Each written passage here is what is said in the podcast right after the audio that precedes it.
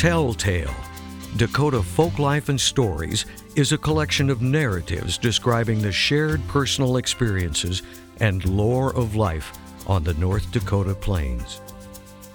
From stories of blizzards to the man who climbed to the top of a windmill to play his accordion to the fate of Poker Jim, they originate from and are shaped by interviews with senior citizens, many of whom are in elder care facilities.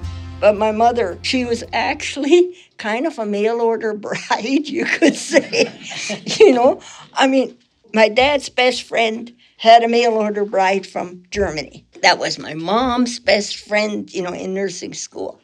Well, she, my dad was married before, and he had seven kids. So he, this other couple wrote to my mother, and he said, "There's this guy, you know, our neighbor." He has seven kids by raising them by himself because his wife died. But then my mom, she read this letter, and of course, she felt sorry for him.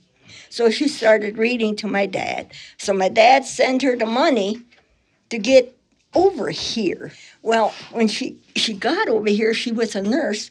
She was a nanny for some people diplomat in Washington, D.C. Well, then my dad, he said, "Well, you just took took my money to get here." You know? So my mother actually ran away and took the train and went to Stanton, and they were married that day. She had no no passport or nothing, because I can remember even as a kid, every year she had to fill out her little green card to make her a citizen, and that was good for one year. Every year she filled out this card. She never became a citizen. She just did that. Every year she filled it out. So she came over here. And, you know, to her, to come over from Germany, she was raised, went to finishing school. She lived in a castle with, I, I, I went over there and I was in the castle and everything she grew up in. So I knew what she, you know what she gave up to come to this. And she said in Germany, if a farmer had a farm, they didn't work. you know, it's just they were the head of the farm. They had all kinds of workers. So that's what she taught she'd come to. Well, now she came to this poor dirt farmer, you know, and she said, "Here, here I came. You know, I didn't know how to cook because I never had to cook.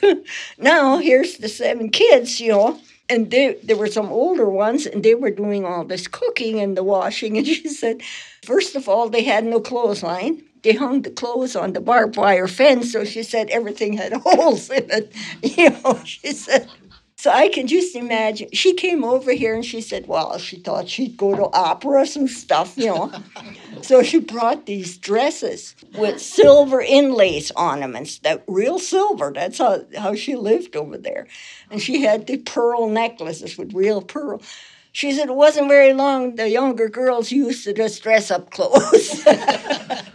so when I think about that, what she went through, and she even said, she said, the first two years, I told him, let me have the small kids and I'll crawl back to Germany.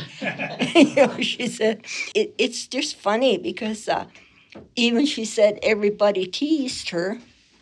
She would, you know, cut the sausage you know, like the summer sausage. Well, over there, you know, she said you cut it thin. You know, it was all thin sausage. She said, well, she did that one time, and everybody said, well, she cuts sausage so small you could see through it. you know, but things like that she had to learn. You know, uh-huh. because it was so different than what she had experienced. Produced in partnership with the Bismarck Senior Center in Bismarck, North Dakota, and Dakota Legacy. This project is supported in part by a grant from the North Dakota Council on the Arts, which receives funding from the North Dakota State Legislature and the National Endowment for the Arts.